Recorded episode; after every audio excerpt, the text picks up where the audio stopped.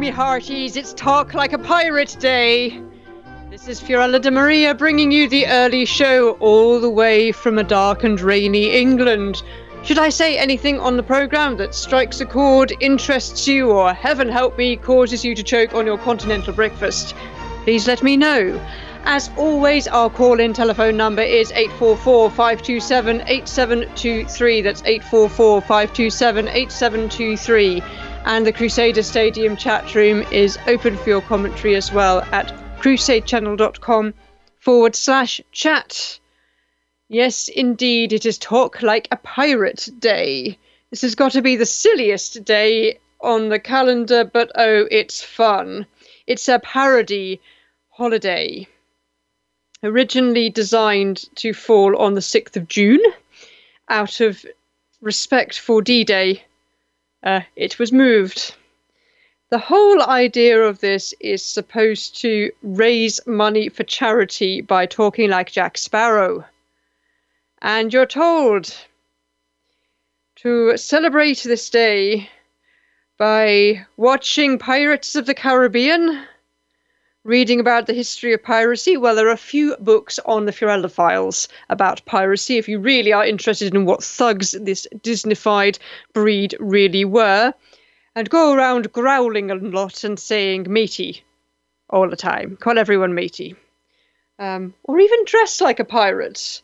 Bonus points if you can carry a parrot on your shoulder or a monkey. Good luck with that. And the King Dude is home. Hail the prodigal son returned from the C L M. It sounds like it was a very, very long weekend of work. So hope he's had a bit of a snooze and doesn't fall asleep all over the microphone today. Apparently, according to this trivia page, I do like trivia pages, pirate William Dampier, or Dampier, was responsible for introducing many words in the English language which we still use, which include caress, chopsticks, posse, barbecue, and snug. There we go. He was also the first person in the world to circumnavigate the world thrice. So there we are, even a pirate can achieve something. Seriously though, on a perhaps more important note, well, my daughter would not agree, but it is International Gymnastics Day. And I think this is a good moment to spare a thought for all those girls and boys who do thousands and thousands of hours of training to make it to the top and prance around in their sparkly leotards, making it all look so easy. There was a gymnastics competition here at the Leisure Centre over the weekend. And, you know, I saw it was all girls. All these girls beautifully dressed up in all their bling and their makeup and things. And I just thought, yeah, I know what you've had to go through to get there. I appreciate that.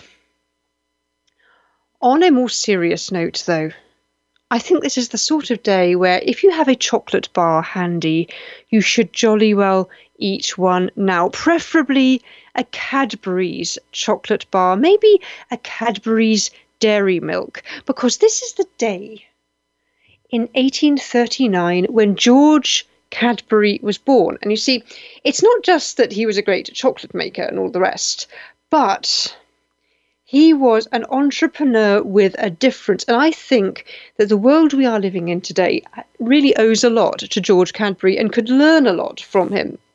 But he was a Quaker, and he believed that it's not enough to have a successful business. You have a duty that Jesus would want you to take care of the welfare of your workforce. So he built a model village, not, not a tiny village, a model village in, in that I mean, the sort of village that should exist, you know, perfectly planned, right, for his employees. So they would have a home with a garden where they could grow vegetables, where their children could be educated. He wanted to make sure that his employees were properly cared for. He was not the only one. In fact, on this day, by a coincidence, in eighteen fifty-one, William Hesketh Lever was also born, and he was a soap manufacturer. Nothing to do with chocolate. He did soap, and he found a way to produce soap using vegetable oils instead of tallow.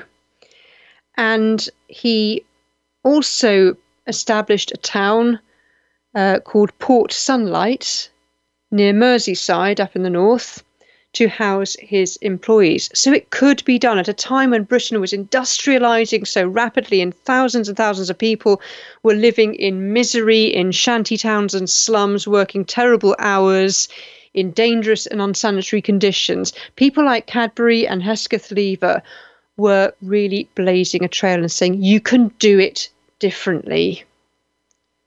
If it, if you like, it was capitalism with a conscience.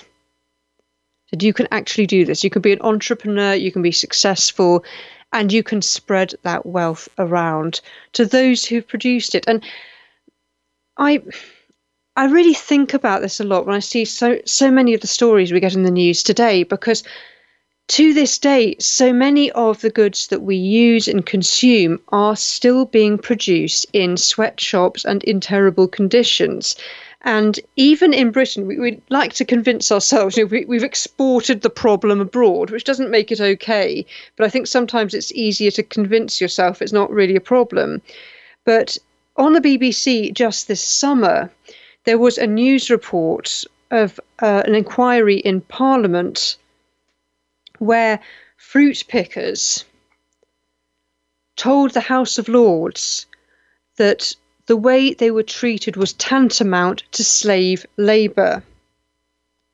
Um, in in Britain, like any country that has an agricultural tradition of any kind, um, fruit picking used to be the sort of seasonal work where families would leave the cities and spend a certain number of weeks fruit picking. Yes, it was casual work. Yes, it was seasonal, but it was very important for a lot of people. And for those who were able to step aside from their factory jobs and step out of the slums and do fruit picking for a few weeks of the year, it did, in fact, create some respite. You were out in the fresh air, you were away from the mines and the factories and the filth. And today, that is completely gone. And we are very, very reliant on overseas seasonal workers from poorer countries to come over here and pick our fruit for us. Now, understandably, fewer and fewer people wish to do this, and it's becoming harder to find seasonal fruit pickers. But it's hard, it's hard to avoid the fact that we have created this situation. The conditions are so harsh. Um, one woman from South Africa who came to work as a, a fruit picker said, it was slave labour. She said the workers were addressed by numbers rather than their names, as though they were prisoners. They were forced to work eighteen-hour days and live in overcrowded caravans, that's trailers. Um, if they complained to their bosses, they were threatened with immediate deportation. Um, a man from Kazakhstan said, if you don't work fast enough, if you don't comply with quality, they say, we'll cancel your visa, we'll send you back home to your country. He said, we had extremely poor living conditions, we had problems with working conditions, we were disrespected and manipulated. He answered an advertisement on social media to come to England. He had to pay his own airfare and visa before being put to work on the fruit farms in the south of England. Um, The South African worker, Sybil, as she called herself, said that she's um, she could not have believed the conditions she found in twenty twenty-two in the United Kingdom. She said she'd spent she'd had to spend close to two thousand five hundred pounds. Um, she could not afford to go home. This was the problem. Once you paid your airfare and your visa, you're really stuck. You can't afford to be sent home. You've got to get to work. You'll, you'll end up making a loss. Um, she said that she uh, she had to rent to she had to rent the caravan. She was with six other people, men and women, sharing a single shower and a single fridge. It was absolutely horrific. They made the point they were not asking for five-star hotels. They were asking, please, simply to be treated like human beings. This is outrageous. It is outrageous that this is happening in twenty twenty-three. We are still treating people so badly. So I hope we can all take a leaf out of the book of George Cadbury, all those well over a hundred years ago, one hundred fifty years ago. He was showing the way things could be done. And we really should try to remember that. It is possible to treat people well. Not only possible, it is necessary. I don't know how people sleep at night when they know they are treating their own employees badly. Denny Sem saying, welcome back, King Dude. Stories later, I presume. I'm dying to know what happened. Um, I really would like to know. I really like to know what he. Maybe it was just a big jolly. Really, he wasn't really working. He was maybe he was he was sipping cocktails by a swimming pool or something. I bet that's what it was. Really, it is twenty-one minutes past the hour. You are listening to The Early Show with your hostess Fiorella de Maria. If you have missed the show so far, never fear. You can get the whole of The Early Show as a podcast, same day from crusade max dot com. We've been talking about how it is International Talk Like a Pirate Day. You are. Be Jack Sparrow for the day, please. Um, it is also International Gymnastics Day, and I'm seeing here it is National I T Professionals Day and National Butterscotch Pudding Day. I have a feeling I have never had butterscotch pudding uh, in my entire life, so if anyone could put a picture in the chat room or give me some idea what it tastes like. I've had butterscotch before, so I could probably use my imagination, but I'd like to hear from a connoisseur, please. National I T professionals, do you know, let's salute I T professionals, shall we? My my husband works in I T, and um, I don't think anyone really appreciates that I T professionals make the world go round. It's these invisible people who keep your computer working, who keep the internet running, who come to the rescue every time I scream and say, help, help, my, my screen is frozen, who actually keep everything going. I remember being told a story about how there was a glitch one day in um, Visa card or something. Okay, actually, no, maybe it was in a in a, uh, a debit card. Okay, I'm not, not mentioning any names. In a debit card, let's just say it was, and people were going to the A T M and not being able to get it to work. The C E O was on the phone to I T.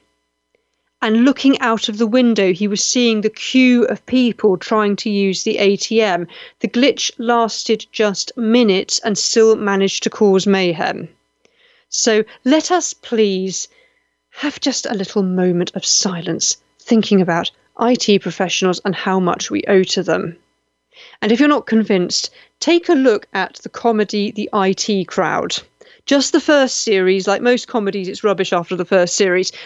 Have a look at the first series, two I T guys in a basement of a big company. Nobody knew, knows who they are, but are completely reliant on them to keep the business on the road. Moving swiftly on. Sorry, serious subject. Butterscotch pudding might perhaps be a diversion later. A police officer has avoided jail after handcuffing a woman, a twenty-year-old woman, into the police car while searching this woman's car.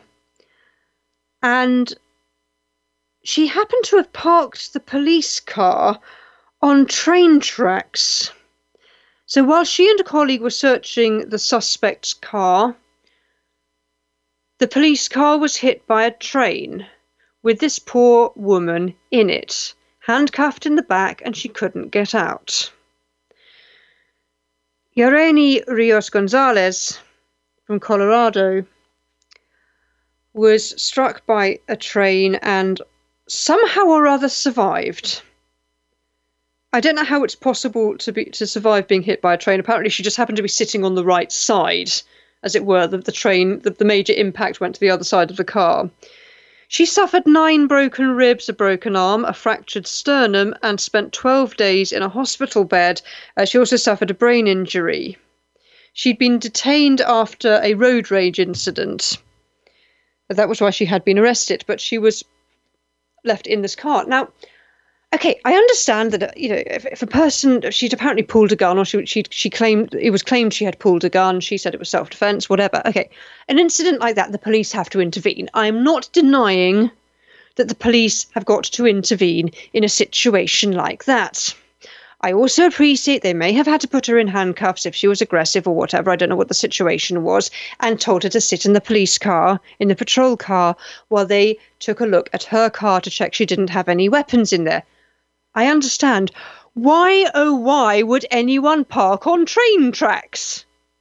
Who thought that was acceptable? Who thought that was a good idea? Um, and apparently, the officers, when they saw the train coming, they were absolutely devastated and panicked. They were screaming and, you know, trying to work out how to get her out. And of course, they, they realised they couldn't get her out in time and had to stand back and watch this poor woman getting hit by a train. But the officer has uh, in question, the one of the officers is still to be put on trial. Um, the other officer, however, has made an apology, and there will be some big settlement, I'm guessing. And uh, she was told that, um, hang on a second, it was, let, let me read her apology, because I'm I'm just astonished that this, it even occurred to anybody that this, this was okay. Um, she said, you know, we, um, oh, can't, find, can't find her statement, just a moment. Um, here we go. Yes, just one moment. Jordan Steinke, I hope I'm saying the name right. She was sentenced to thirty months of supervised probation. I simply don't understand why she did not go to prison. Okay, she has lost her job, which seems fair enough, really. And she said, now, here's the statement. Okay, in her apology, she stated, what happened that night has haunted me for three hundred sixty-four days.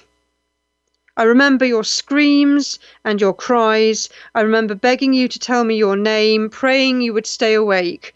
I have never felt so helpless we couldn't get you out of the car. Now,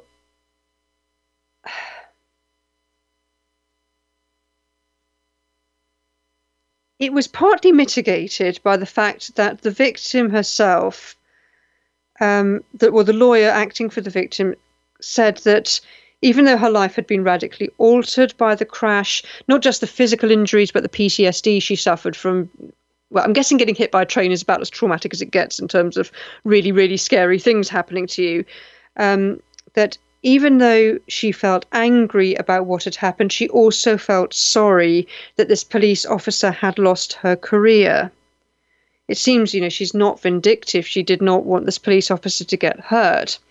But what kind of made me wonder a bit was that Jordan Steinke said in her apology that she hoped to give educational talks to police officers about the dangers of railway tracks. Now, is it really necessary to tell grown men and women that train tracks are a tiny bit dangerous? I mean, we were told as children, do not step on the train tracks. I mean, do not go anywhere near them. Trains are big and noisy and go choo-choo really fast down the line. You do not go anywhere near the train tracks or you will get flattened by a train. You know, we were told this when we were like five years old. If you lived anywhere near a railway station, which was quite probable somewhere like Britain, or anywhere near railway tracks, you didn't go anywhere near the tracks. Ever. It certainly, it would not even occur to me to park my car on a railway track.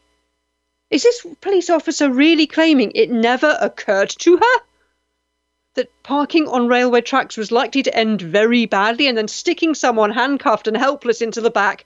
You know, imagination, intelligence. Is it too much to ask that two police officers would have worked this out? And she's now saying, oh, I'd like to give talks.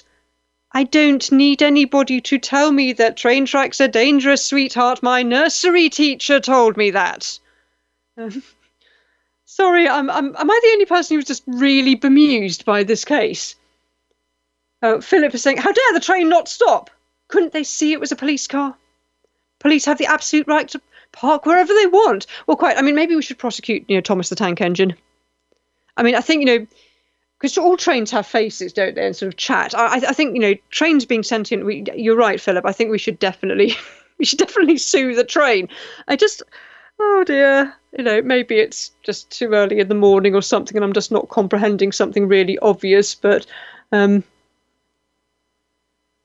actually, Jacqueline is saying, um, so Philip, sorry, I loved that, sorry.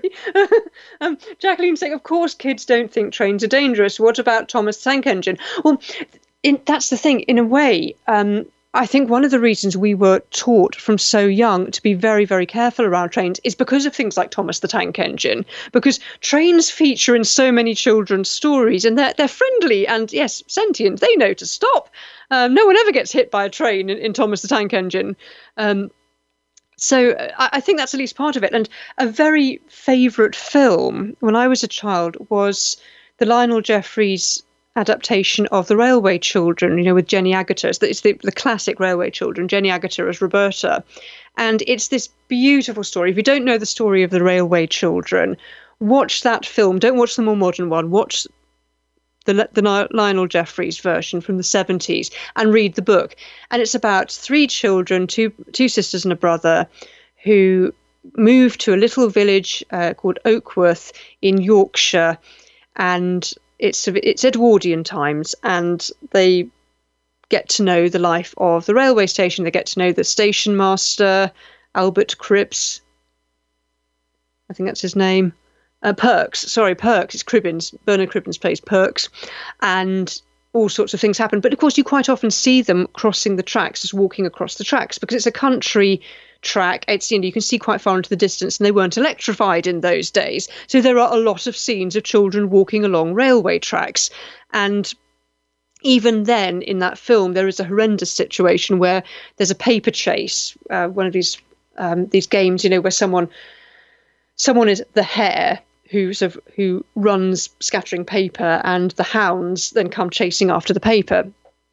And he goes through a tunnel and he gets, he breaks his leg. He falls and breaks his leg in the darkness, and he only just avoids getting hit by a train. So, um, so that's the, that's this, the scary part. You know, it's not completely safe, but even so, you know, we, we did grow up with these sort of rather idealized visions of trains. So, we were always told, you do not ever get on the train tracks. When you're at the station, stay well back from the edge of the platform, way back.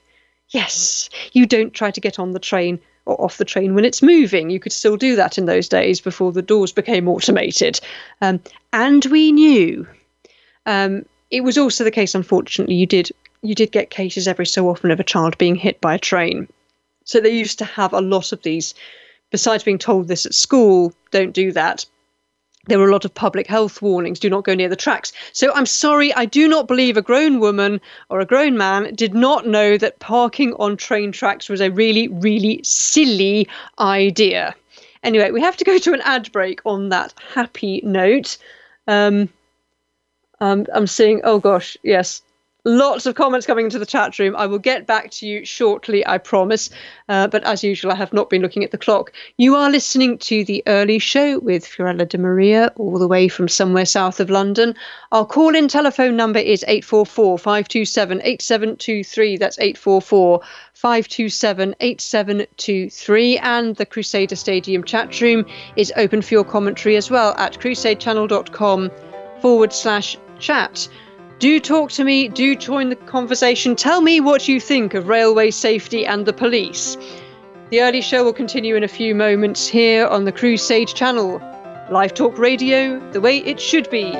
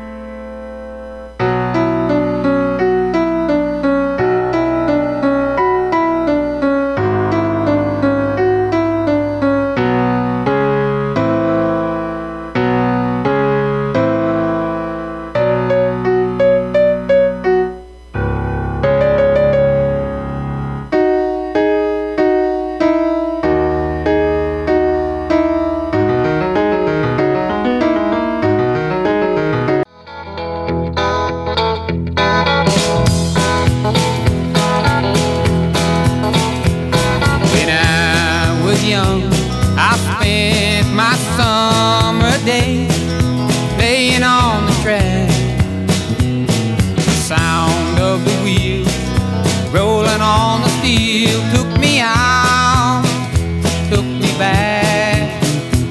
Big train from Memphis. The early risers and insomniacs, and those of you catching the show's rebroadcast at midday. For those of you just joining us, you are listening to The Early Show with your hostess from across the pond, Fiorella de Maria. Our call-in telephone number is eight four four, five two seven, eight seven two three. That's eight four four, five two seven, eight seven two three. And the Crusader Stadium chat room is open for your commentary as well at crusade channel dot com forward slash chat. Do talk to me, do join the conversation. I haven't had any pictures of butterscotch pudding in the chat room yet. I hope you're enjoying a hearty breakfast. I went to Beefeater this morning with the girls and had a lot more breakfast than I deserved. If you have missed the show so far, never fear, you can get the whole of The Early Show as a podcast, same day from crusade max dot com. And we have been talking about, in no particular order, International Talk Like a Pirate Day. You are, you are, me hearties. Think of all the words that we use that were brought to us into the English language by pirates, such as posse and snug and barbecue. Funnily enough, I had no idea barbecue was brought to the English language by a pirate. If you feel like celebrating International Talk Like a Pirate Day, try balancing a parrot on your shoulder all day, or possibly a monkey, or maybe just wearing a tricorn hat. That might be slightly more straightforward. It is also International Gymnastics Day, where we celebrate this most beautiful and gracious and lovely, tricky sport and all the difficulty of training to be a gymnast. Though, can I just point out, it's not nearly as difficult or dangerous as ice skating, which is kind of like gymnastics with blades on your feet. Just putting that in there.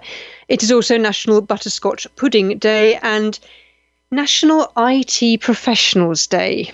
And, you know, I was going to, in the second segment, um, I was going to read a list of tech disasters, you know, those moments when members of the older generation get confused with their phones in honour of I T professionals. But I was laughing so much over some of the mistakes, I wasn't completely convinced I could hold it together long enough to even say one of them. I, it was it was just too funny. I, I'll have to see if I'll, I'll read through them again today and tonight, and maybe tomorrow I'll be calm enough that I can share a few of the gems with you tomorrow. But it's going to have to be tomorrow. I just absolutely couldn't hold it together.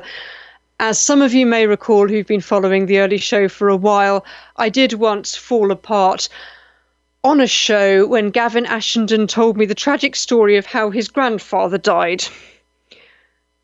He fell on the stairs, carrying a loaded shotgun, yeah, on his way to pursue the rabbits. And unfortunately, because I did not quite understand what he meant for a moment, I corpsed and went to the ad break, spluttering with laughter. I have not ever got over this embarrassment, so I'm extremely careful about stories that are likely to make me fall about laughing uncontrollably. A story that was not at all funny, um, that came up as well in the first segment, was a woman who was arrested by two police officers, handcuffed and put in the back of a police car that was parked on train tracks. The train came, because that tends to happen with train tracks, and hit the car. The twenty-year-old woman inside almost miraculously survived. Yoreni Rios Gonzalez, who was twenty years old, suffered horror injuries, however. Nine broken ribs, a broken arm, a fractured sternum. Um, I gather she also suffered a brain injury. She was twelve days in hospital, and her life has been completely turned upside down. One of the police officers has now been convicted but spared jail, and has said that she wishes, really wishes to give educational talks about the dangers of railway tracks. And I was pointing out in the first half that, do you know something? We were told when we were at nursery school that railway tracks were a bit dangerous and choo-choo trains should be avoided unless you wish to ride in them. Um, but apparently police officers haven't been told that. And it was pointed out, uh, Jacqueline pointed out, that of course a lot of children's stories are about trains, like Thomas the Tank Engine. So children don't have an instinctive fear of trains, which is why we did have it absolutely rammed down our throats when we were very young, that trains are not cuddly and cheerful and really useful engines. They they kill you. Um, Jeffy Mann um, is making the point, yes. Can you imagine what would have happened if she'd pointed out to the cop that the car was on the tracks? Certain people don't like being questioned, especially those who wear badges. Tell it to the judge. Well, I think it can safely be said she did tell it to the judge. Um, or her lawyers did. I'm not sure she was well enough to appear in court. Philip, um, who earlier pointed out, you know, how dare the train not stop, you know, didn't it see it was a police car? Um, it's pointing out that an enterprising lawyer will probably try to sue the railroad. Oh yes, someone will try and do that. Seriously, we have cases over here where it's usually teenagers. Well, having said, you know, it was rammed down our throats since we were little children not to touch the train tracks. Unfortunately, there are deaths every year from young people wandering onto the train tracks, um, just usually because they know perfectly well it's dangerous, but they take a risk because rather than going the long way round and climbing over the bridge or whatever, they'll just think, oh, I'll just nip across the tracks. It, you know, only take a moment, forgetting that the tracks are electrified or that trains can turn around corn, you know, appear around corners very quickly. Um, and you do get cases. Uh, there was one where two teenage girls tried to do that, tried to dash across the railway tracks and were hit by a train and killed.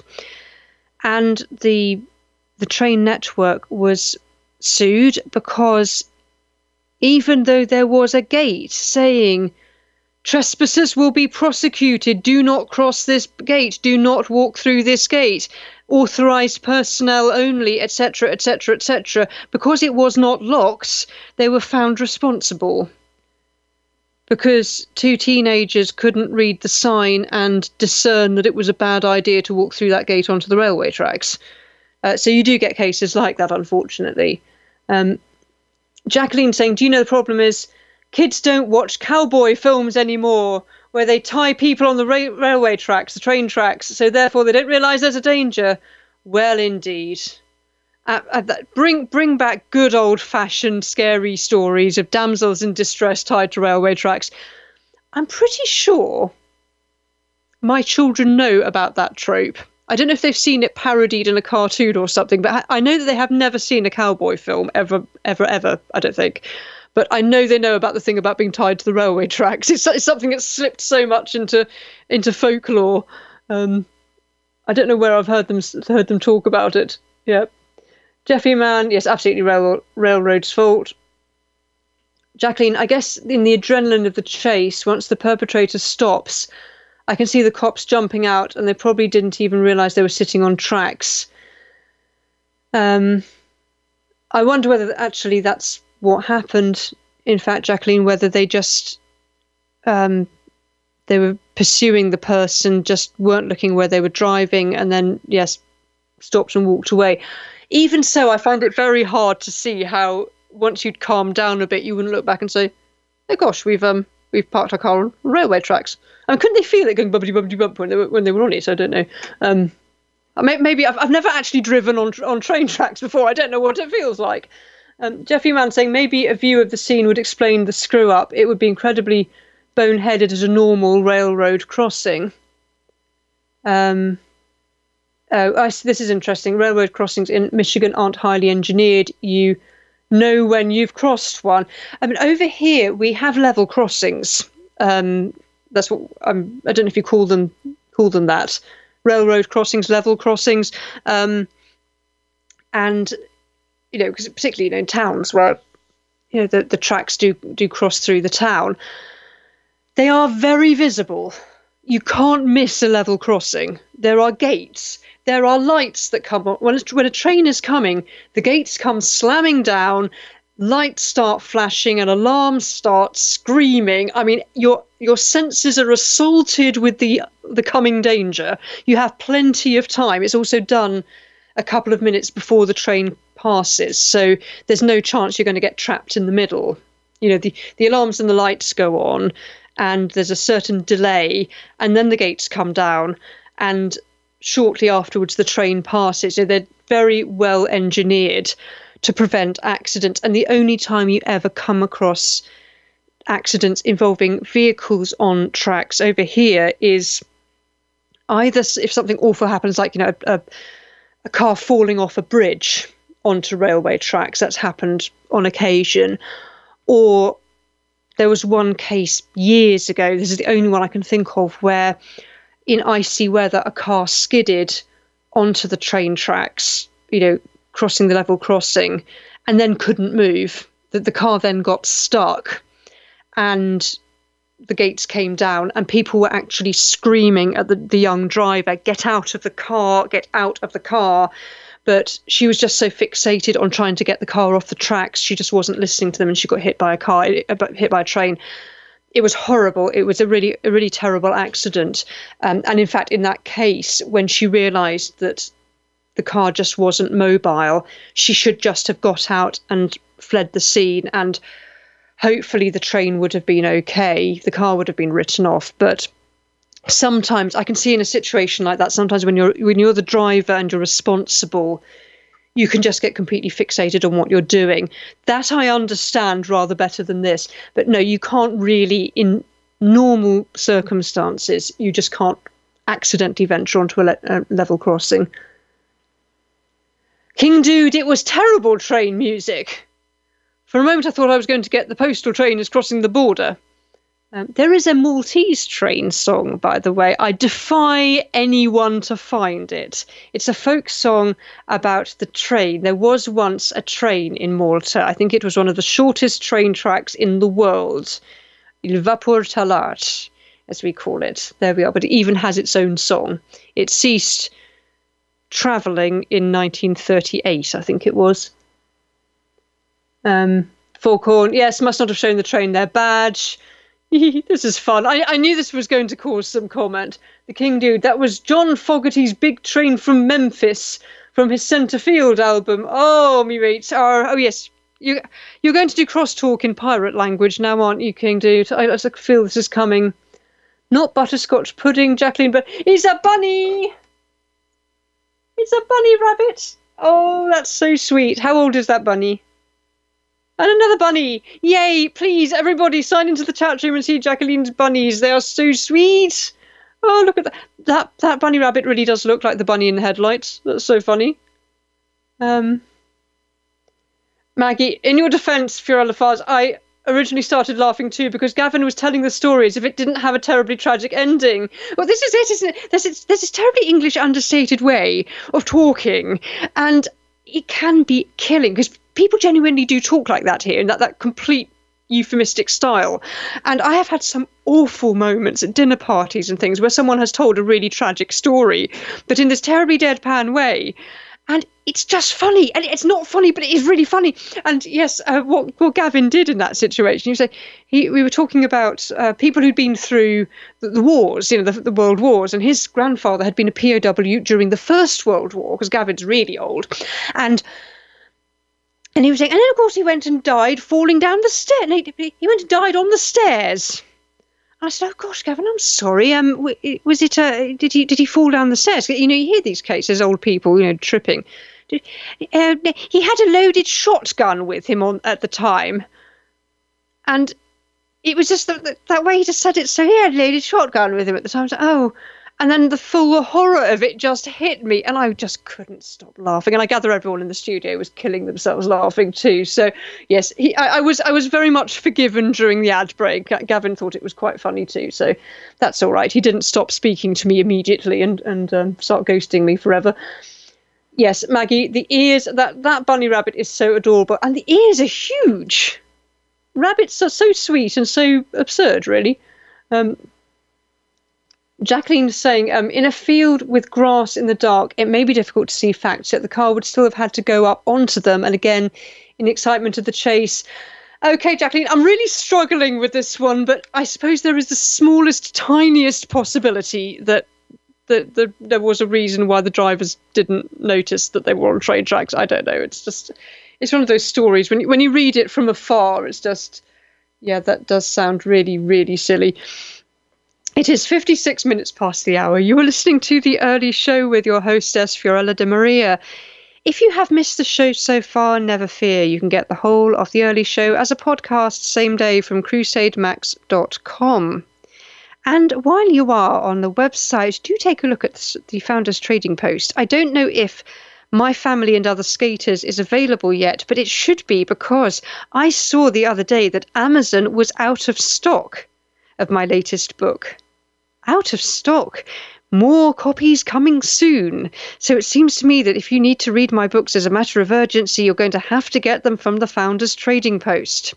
Anyway, we have been talking about International Talk Like a Pirate Day. Ooh-ah, and crosstalk is going to be really weird, mateys. And it is International Gymnastics Day, Butterscotch Pudding Day. Someone even tell me what that looks like.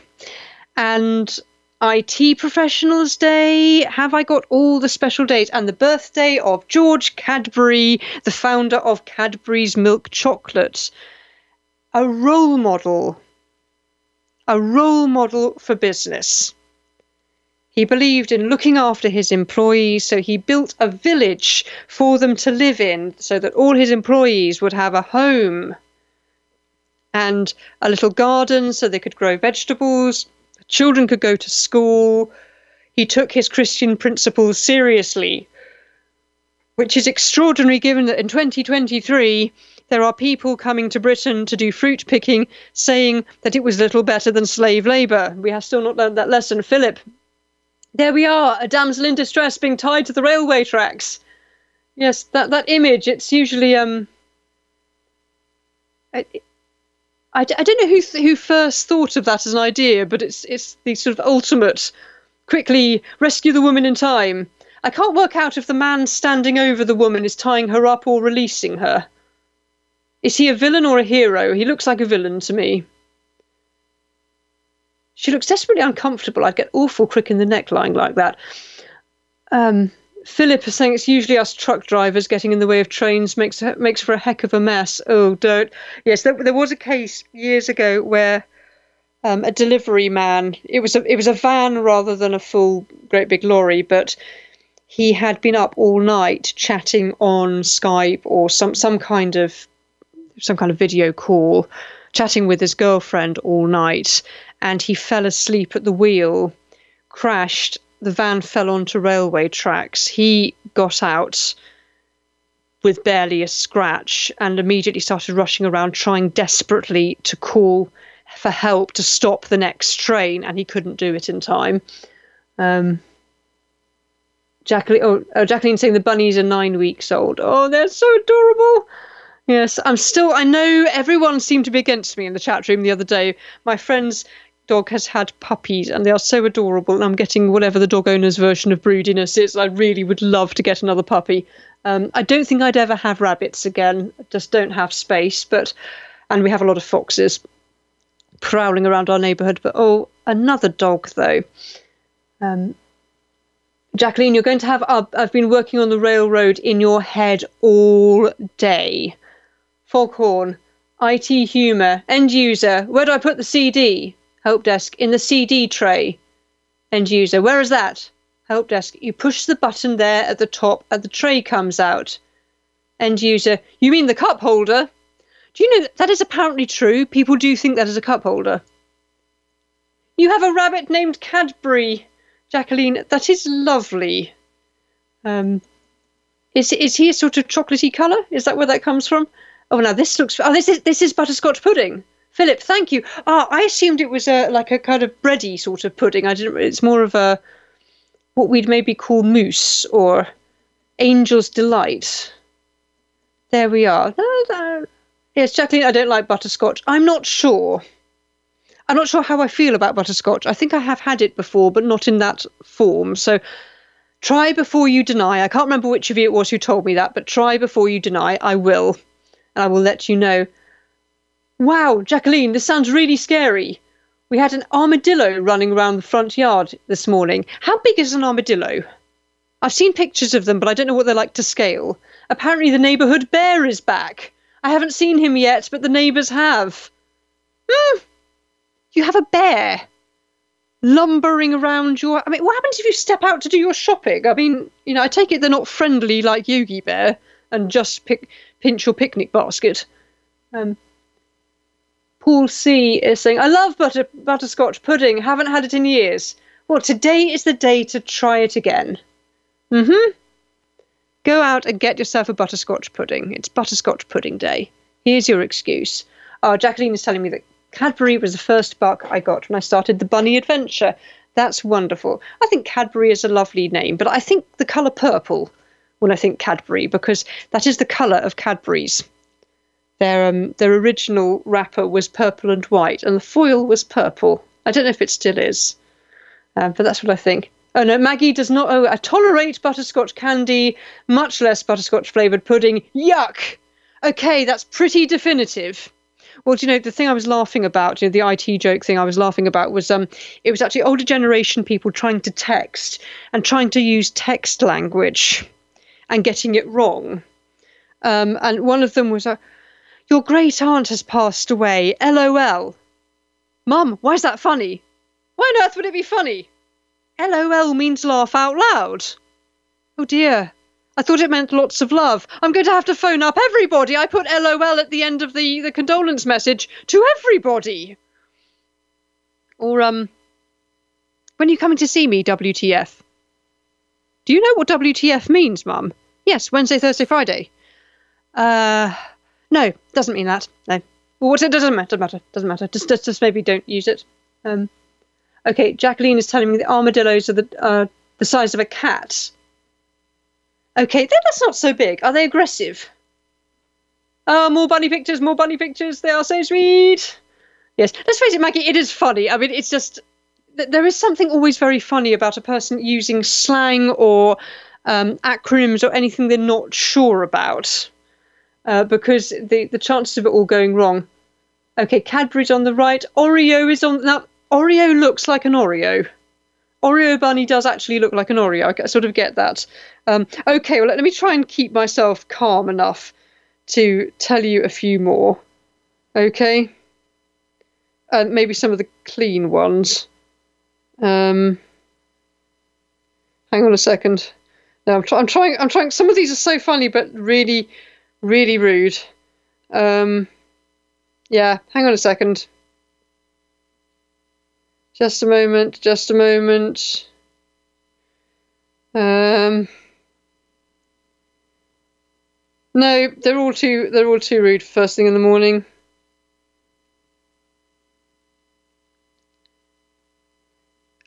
Yeah, I think maybe we'll just uh, just leave it. Um,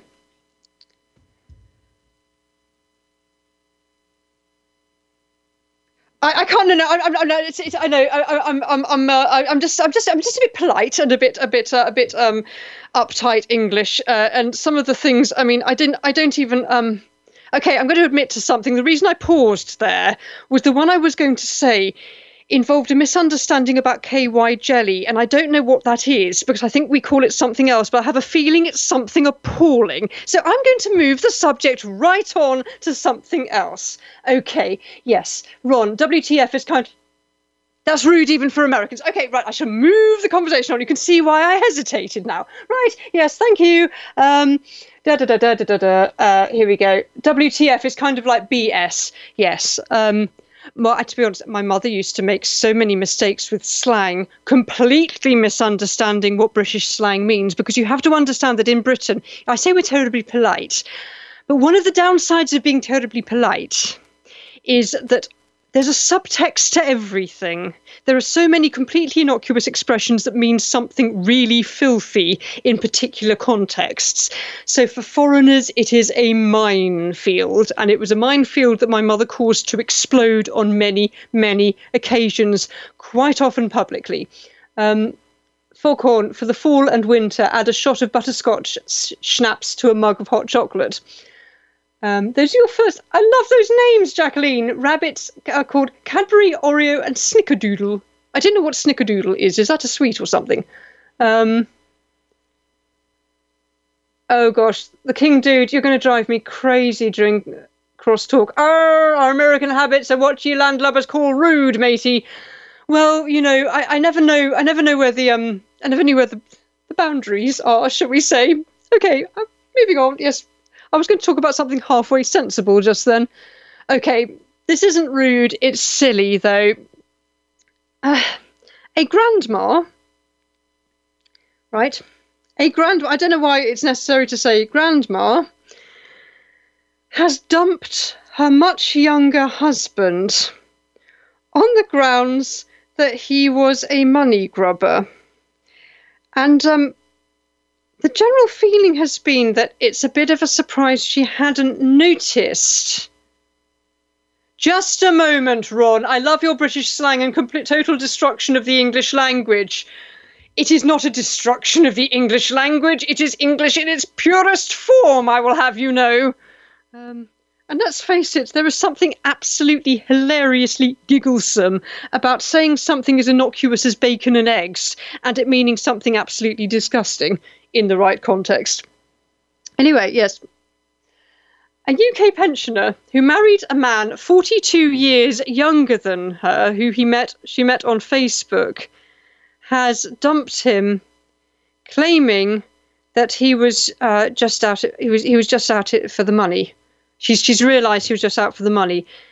Iris Jones, eighty-three, married Mohammed Ibrahim, aged thirty-seven, claiming they had fallen in love despite the forty-six-year age gap. It very quickly fizzled out because he kept demanding money. Um, she handed over pretty much everything she had before saying, do you know, I think he's just in it for the money. It's a bit like the train tracks story. No sugar, Sherlock. Did nobody tell you this was probably his motivation? Oh, Lady Bellarmine, have a great day, everyone. Time to go to school, to work school. Have a wonderful day. Um, uh-oh, foghorn, snickerdoodles, my kryptonite. What are snickerdoodles? Aha, is this snickerdoodles? Maggie, is this thing you've put in the... They look like pancakes. Are they pancakes? Or something like that. Snickerdoodle cookies. Okay, right. Okay, fluffy cookies with cinnamon and sugar. They look really nice. Yes, I could. I could manage snickerdoodles. Uh, yes, they, they look like they would be quite a nice breakfast. Thank you. Yes, I could probably manage that. Okay, so it's poor old Missus Jones, or Missus Ibrahim, as she now has, has finally tumbled to the fact that this young man might not be after her body. He is, in fact. Uh, he is after her money. Um, she has, however, cheered herself up by buying a new cat, who she said is a perfect companion. He never complains. He's very quiet and beautiful to look at. I adore him. He's very happy here and doesn't create a mess. You know something? It's easy to snigger because you just think, how silly do you have to be? Really, you know, it's like the old expression, there's no fool like an old fool. How could you possibly not have noticed? The man himself, I think he's a scumbag. I think Mohammed uh, Ibrahim is really not a very nice man. I, I don't know how you could possibly stoop that low. So I hope he's enjoying his money, her money that he took from her. But I just think it's pathetic. But I do wonder, what must it have been like to be her family, seeing that little drama unfolding? Um... Here we go. Oh, look, more snickerdoodles. Hang on, what's this? Okay. Maggie, I love them, especially with a cup of coffee. Uh, right now, do you dunk them in the coffee or do you just eat them alongside? Because you see, much as I love the look of these things, for me, the perfect coffee companion is either maybe a pastry or if you're going to have a biscuit, it has to be something really hard. It has to be biscotti, which were designed to be eaten with coffee because you dunk them in the coffee. And they come out just a little bit softer, but they don't fall into the coffee. They're perfectly designed. So crunchy with coffee, I think, is definitely the way to go. Philip saying, I quit nine years ago, but I sure love taking a match to a pack of fags back in the day. LOL. Um, armadillos are a bit of... You quit You quit smoking for nine years ago. That's great, Philip. Well done. Um... Armadillos are a bit of a nuisance, says Jacqueline. They dig up your garden. The biggest issue with them is that they can carry leprosy. Ugh, that's horrible. I suppose that's a bit like um, badgers over here, English badgers. I know the, the badgers are different in the States. English badgers can carry T B.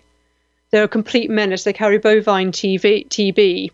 And of course, so farmers absolutely hate badgers and they're always trying to get rid of them. But there are protection orders against the culling of badgers because they look cute.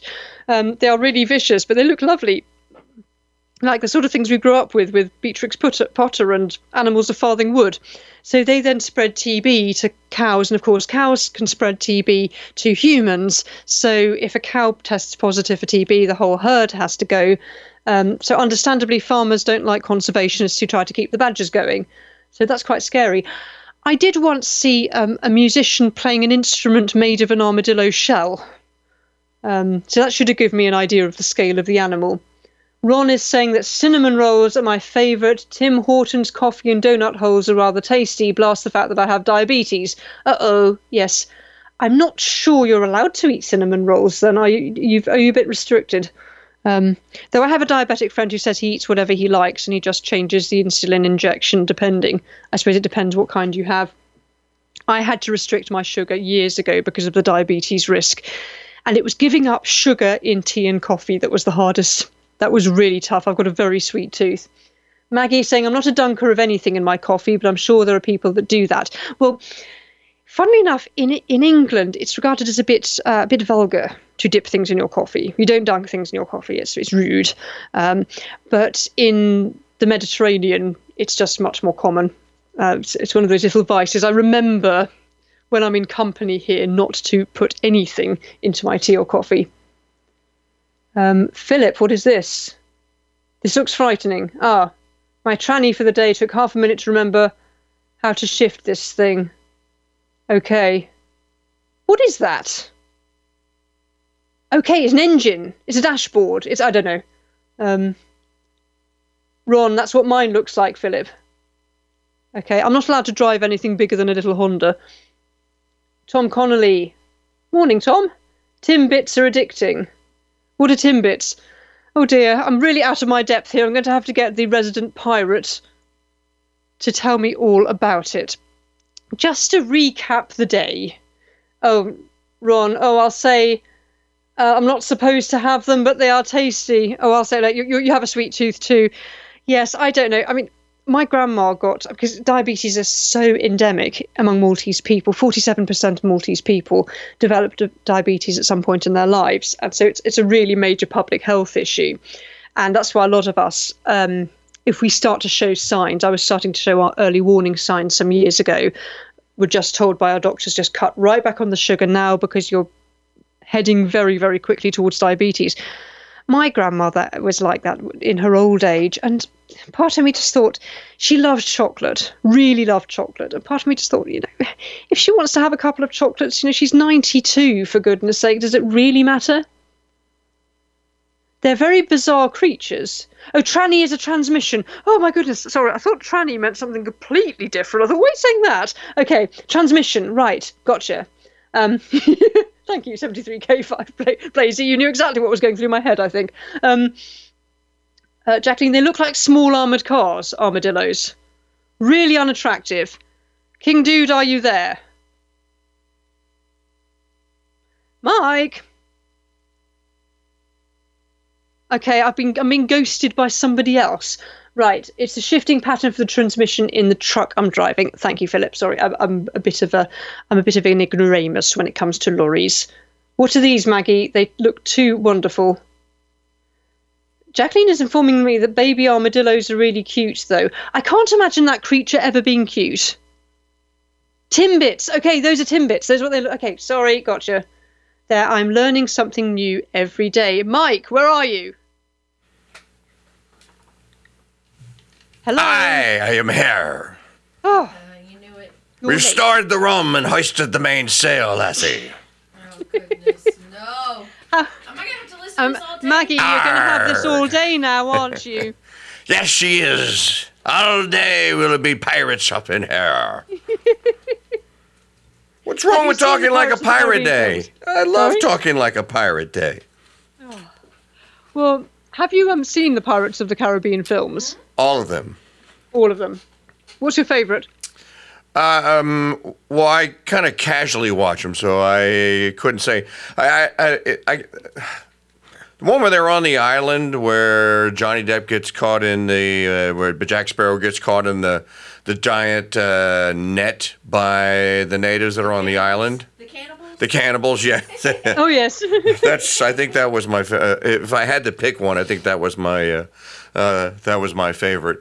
Do, do you know what a privateer is? Yes. Like, people like Drake, basically. Raleigh. Okay, so... licensed pirates. Basically. So here in the in Louisiana, uh, we named a school, the University of New Orleans, their mascot is the privateer. Mm. So okay. there, yeah, well, there's a difference between a privateer and a pirate. You know, I mean, they kind of do the same thing, but as you... Well, it just means the king says they can do it. Yeah, yes. Uh, but in this instance, there wouldn't have been, a, you wouldn't have had royal permission. You probably would have had um, uh, uh, royal governor permission. It would have been the king that would have done it. But in any event, uh, the most famous of the of the of the privateers, most people think that Jean Lafitte was a pirate. Jean Lafitte wasn't a pirate. Jean Lafitte was a privateer. Mm-hmm. And Jean Lafitte, uh, famously or infamously, depending on whose side you're on, sailed. I sailed one of his vessels up the uh, up the Mississippi River into the lakes and hid it from all of the scavenging law-abiders that were after his booty. Maggie, would you like to maybe take a flight over here today? You can stay with me. It's okay. Yes, save me. Sorry, carry on, Mike. Well, you brought it up. You brought up it was now. I, I didn't even know until you and Maggie started uh, started jabberwocking about it. Okay, all right. Well, there's a word um, we I... haven't used in a while. Jabberwocky. Well, I'm learning about donut holes. I couldn't work out how you could eat the hole. Uh, well, you you you have to punch the hole in the donut so that it's a donut. Yeah, I, I assumed you didn't do that. I thought you made them into rings. No, know? no. So why? Uh, no, it's a lot easier to make it flat. So why why throw away the uh, the uh, the good part mm. of the donut? It's the same as the rest of the donut, just not. it's, a, it's just a different shape. Actually, the holes per square inch probably have more sugar than uh, the bigger donuts, which is probably why people love them. I have never come across them before. Well, you don't have donuts. Pro- you don't, we as do you would say, donuts. You don't have proper donuts. We do have proper donuts. Okay, what's a proper... I, all right, I was in England. I never saw a proper donut. They're stuffed with jam. J- well, no, no, okay, well then to me, that's a proper donut because I only like jelly donuts. Those are filled donuts. Okay, well, I think we made them first. You made the ones with the holes. Uh, well, uh, you wouldn't have a jelly-filled donut that had a hole in it. It would come no, because it would jam-filled come, donut. By a the way, jam. It's a jammy, it's a jammy donut. A, a jam-filled, a jam, jammy donut filled. Uh, you wouldn't if you had a hole in the middle of it. It wouldn't. It wouldn't be a donut. No. So it would, it, it's because w- without the hole, it's more like a cake. Or as it you would call a cake. It. It is a donut. Okay, so... W- it's we, made of dough. You call it a biscuit. They do make cake. That's something else. Oh, okay, so a, t- a, a jam-stuffed biscuit, is that what you call a donut? No. Uh, no, no, a donut, it's, it's made of dough. It's made of the same, it's made of batter. Do you know what the With French... With jam inside. Okay, do you know what the French call it? What? The beignet. Possibly. No, a, a, a biscuit with jam is a, da- a jammy dodger. No, a donut in general, the French call it a beignet. Okay. Yes. No, over here, a biscuit with jam is called a jammy dodger. A biscuit? Okay. Yes. A, a jammy dodger. Yes. A biscuit is like a cookie, but smaller and harder. Yeah, those English boys really like to fry chicken over the biscuits. What? The video uh, that we played part of uh, to you a couple of weeks ago, the southern of uh, the southern chef that went to a boys' school in England and cooked for them for a day, and he right. and he cooked fried chicken and cracklings and all sorts of things, and the boys were like, "Ooh, that doesn't look like there's something to the appetizer. Well, did you taste it?" And then when they tasted it, it was like, this might actually be the best food I've ever had, I've ever eaten. Well, is it don't, is it try before you deny? I don't know who it was in the chat room who told me that. Um, Okay, can I tell can I tell you one of my one of my um, text things that I was about to say and then hesitated? It's not the one about the jelly because I gather that's actually quite rude as well. We're all rude.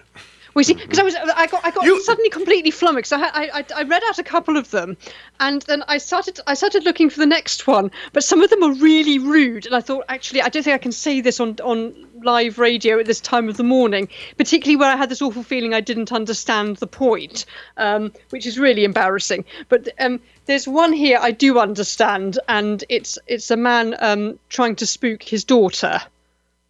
It's okay. A, okay. Yeah. His da- daughter's texting him saying, "Dad, there's a moth in the outside of the bathroom door. Can you get rid of it? Please hurry. I'm going to cry. Dad, Dad." And then th- the message comes, "Dad is dead. You're next. Love, moth." That's funny. Is that allowed? Okay. Dad right. is dead. You're next. Well, the, uh, the, the etymology of the word uh, pr- pirate comes from the Italian pirata. Mm-hmm. From the Greeks, uh, pirates, which is uh, it's a word you still use in your writing because I've seen it, a brigand. A brigand, yes. Yes, a brigand. We don't use brigand here. We just call it, we don't we don't use proper uh, villain terms. We don't use brigand. We don't use knave. Right? Isn't a knave a bad guy? Yes, I mean, these are very old-fashioned words. I mean, they're not used, brigand and, and knave are not used in, in everyday parlance anymore. I mean, I, I tend to use them because I write historical novels. It's also interesting to me that uh, uh, of the laws uh, that most of the nations of the world agree upon, there's only a few exceptions, like Somalia and used to be Libya, for example. Mm. Um... Piracy is one of them. Yeah. Piracy on the on the seas is illegal, according to international treaty, treaties. You know what the, you know what the Lost is? The Lost? The Land of the Sea Treaty. The Law of the Sea Treaty. Oh, well, I know of it. But okay, I, so I the, the the Lost is a, goes back a couple of hundred years or hundreds of years. I'm not, to tell you the truth, I'm not sure. But the Law of the Sea Treaty basically was agreed upon to by all the sea, uh, all the nations that had seafaring vessels would agree, agreed that uh, it would be illegal to board, rob, pillage, damage, maim, uh, steal, imprison, et cetera. The mm. private sailing, uh, commercial, uh, and merchant sailing vessels uh, from another state or uh, from another okay. country, right? So piracy is pretty much agreed upon as a bad thing. Mm-hmm. But the, the problem is, it's when countries like Somalia become lawless. There's no one from that country to enforce the law. Jacqueline, I will remind you about your biscuit story tomorrow, I promise. Yes. Did you see the uh, the movie Captain Phillips? No. Is it good? Uh, uh it, it was uh, Tom uh, Tom Hanks was was Captain Phillips.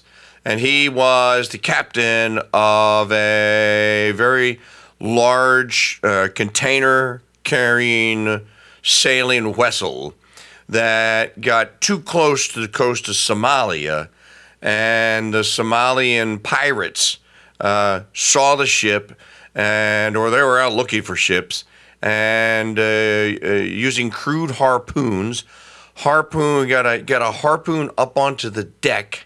And then we're able to rappel one of their members up onto the deck of the ship. And then he then let down the ladder, and they got on the ship, and they uh, they captured the bridge, and they imprisoned the captain, uh, demanding ransom from the shipping company. Uh, this is a very famous story about uh, twelve, fifteen years ago. That's why they made it into a movie. I'm uh, just looking at it now. Yes. I'm just, I'm just looking it up. And yeah, then, right, the, uh, there was a United States naval. There was a there was a Navy vessel that was uh, within sailing uh, one day's distance, and they uh, they put the uh, the sharpshooters, the best that they had, on the decks of the uh, of the Navy carrier, and uh, they were pretending that they were negotiating with the pirates who were in a submersible, uh, a, a rescue sub, if you will, a rescue vehicle, mm-hmm. and. The the the, the sharpshooters had uh, using inf- infrared and other uh, high technology uh, sensors. Uh, they had uh, they had four pirates on uh, the ship.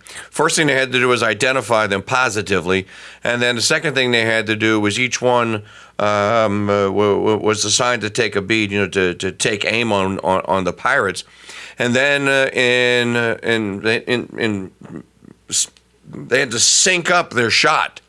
So they had to simultaneously all fire, otherwise one of the pirates might have ducked or moved out of the way or whatever. And they hit all four of them in one shot. And that's oh. how they got the ship back. Gosh. So yes, oh. there are still Somalian pirates. And one of the more famous stories for Americans, I don't know if the, if, if, if the British would know it, but um, the United States Marine Corps has a line in its theme song, "From the halls of Montezuma to the shores of Tripoli." So the shores of Tripoli refers to one of the first Marine expeditions uh, that uh, President Jefferson sent to Libya uh, to to, uh, to the to the coast of, what was Libya before it was Libya? It wasn't called Libya then. Uh, well, I guess it was. It was Li- Libya. Um, yeah. Okay. And the, the, the, the, the, the Libyan pirates, the Libyans, were, were uh, not obeying the law of the sea treaty. And mm-hmm. they had captured a, uh, a pair of American merchant sailing vessels, and uh, they were demanding four million dollars or four million pounds in ransom, to which President Jefferson said, okay, we're going to we're going to send the Marines instead. And I can't remember the gentleman's name, but they sent the Marines. He sent a battalion of Marines on a on a on a ship, and their job was to find out where the where the Americans were being captured, find out where the ships were, and then they were to release the uh, they were to release. The Crusade Channel, talk radio the way it should be. Broadcasting live from Madisonville, Louisiana, and streaming twenty-four seven at crusade channel dot com. Hello and welcome to another episode of Frying with Tommy. It's that time of the year again. No, it's not pumpkin spice season. It's spooky season, and no Halloween party is complete without some pulled chupacabra. What do you mean you've never had chupacabra before? Don't worry, neither had I, until I was hanging out with my friend Lou the Rougarou. One night many moons ago, I was hanging out on his back porch when all of a sudden the chupacabra walked onto his backyard. He looked at me, "Hey dude, have you ever had some chupacabra before?" And of course I told him, "I've never had chupacabra. That's the first chupacabra I've ever seen." A few minutes later, Lou's back. I seen him add some salt and pepper. That's when I gave him that eye. I said, "Are you really just gonna do just salt and pepper?" Lou goes, "What else I'm gonna add?" And I whipped out that bottle of Mike Church's Beast and Butt Rub out of my fanny pack of freedom. And I told Lou, I said, "This secret blend of sugar, herbs, and spice makes everything taste heavenly." So Lou started pouring oh, until his ancestors told him to stop. And, and about um, an hour or two later, we uh, are trying to get our bearings here, and I think I'll be at one hundred percent tomorrow. Right. Well, are you going? Are you going to talk like a pirate on your show all day? Oh, no, I. Please, no. I, I, Lassie, I, Queenie. What, what, what does Geoffrey Rush call Keira Knightley in uh, in Pirates of the Caribbean? Lassie. Lassie. I, Lassie. I told Maggie, I said, look, if we're gonna have fun with this, then you have to go find Geoffrey Rush. Soundbites, because he's a consummate pirate, movie pirate. He is so good. He is so good. It's the, it's the, well, they're all good. Yeah. And they're in their, you know, they're supporting roles, but you're going to have to go find, uh, you have to go find some Geoffrey Rush. So yes, we have Geoffrey Rush pirate soundbites, and we'll even have some seafaring music and, and and whimsical tales for you from the high seas, lassies. And I tell you what, you have to have, you have to keep using the line. They're not really. It's not really a code, more like guidelines. Yes. And what is the line? That, it's more like a code. That's what you get, yes, whenever she says parlay. Parlay. Oh, parlay, it's, parlay. It's, yes, more it's like part, a line. Part of the, part of the, it's the pirate code. It's, it's not really a code, it's more like guidelines. It's not really a code. Kind of like the difference between a theme song and a hymn. Oh, you have to fight that one out. Ah, uh, yes. Well, yeah. It's nice to know that our local pettifoggers four seven six never sleeps, never rests, never goes away. I may leave and go for a month at a time, but I can be rested assured that on the day of my return, I shall meet, aye, the knaves of the local four seven six, out to steal me booty and out to steal me honour. Well, guess what, Sonny Jim? Today is not the day you'll get my honour, or my booty, or my pirate, or my ship. Maggie, you have my sympathy. Have a splendid day, won't you? Say a prayer for me today. I'm going to escape. I'm going to jump. I'm going to jump the plank. Walk the plank. It is thirty-one minutes. Off past with the plank with you. I learned a little French when I was on the seas. Au revoir, Massey. If the French are in the sea, I might have to stay in the boat. It's been my absolute pleasure to bring you the early show all the way from Chile, England. Don't forget to write to me at Fiorella at crusade channel dot com. And the chat room is open for your commentary and pirate impressions at crusade channel dot com forward slash chat. I'll now leave you with Jack Sparrow, Mike Church himself. You're listening to the Crusade Channel, live talk radio the way it should be.